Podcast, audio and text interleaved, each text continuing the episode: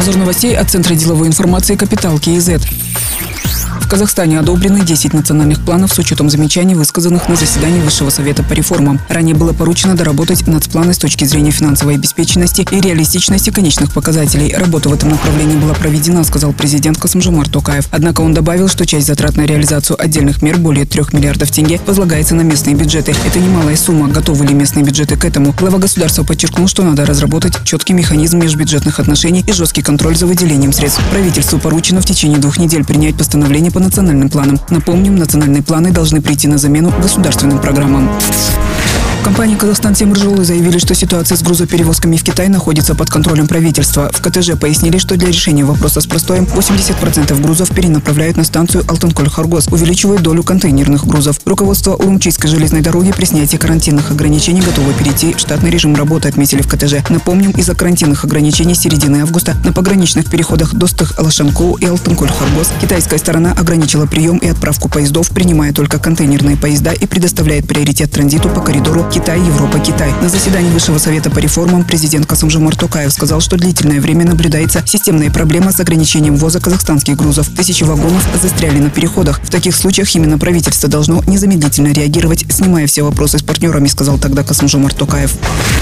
За 8 месяцев текущего года социально значимые продукты подорожали на 9,7%. За последний месяц цены немного снизились, всего на 0,7% пункта. Меры по сдерживанию цен обсудили в субботу 25 сентября на совещании с участием премьер-министра Оскара Мамина. В этом году продкорпорация планирует закупить сельхозпродукцию на 87 миллиардов тенге. В прошлом году сумма составляла 40 миллиардов. Список закупаемых культур расширен с 4 до 9. Эта продукция будет использована для обеспечения внутреннего рынка, в том числе для продажи мукомольным предприятиям, птицеводческим и животноводческим хозяйствам. Вместе с тем сообщается, что выявлено 46 фактов превышения торговой надбавки и взимания вознаграждения на социально значимые продукты в городах Нур-Султан и Алматы, Костанайской, Карагандинской, Атырауской, Мангостауской, Западно-Казахстанской и Восточно-Казахстанской областях. Акимам поручено привлечь к ответственности руководителей магазинов, которые превышали предельную надбавку.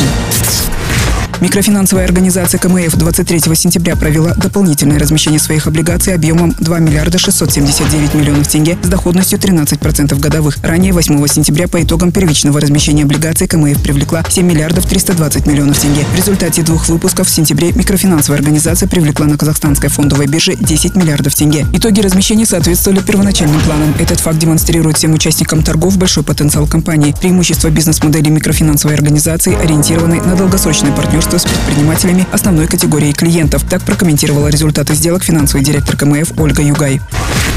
Правление фонда Самрук Казана утвердило Серика Саудабаева на должность председателя правления Казпочты. С 1 сентября он был исполняющим обязанности главы компании. Серик Саудабаев в разные годы работал в Астана Телекоме, Казахтелекоме, Самрук Казане. Напомним, с 24 июля 2020 года по 1 сентября 2021 года председателем правления Казпочты был Канат Алпаспаев. Он уволился по собственному желанию, сообщала ранее пресс-служба почтового оператора.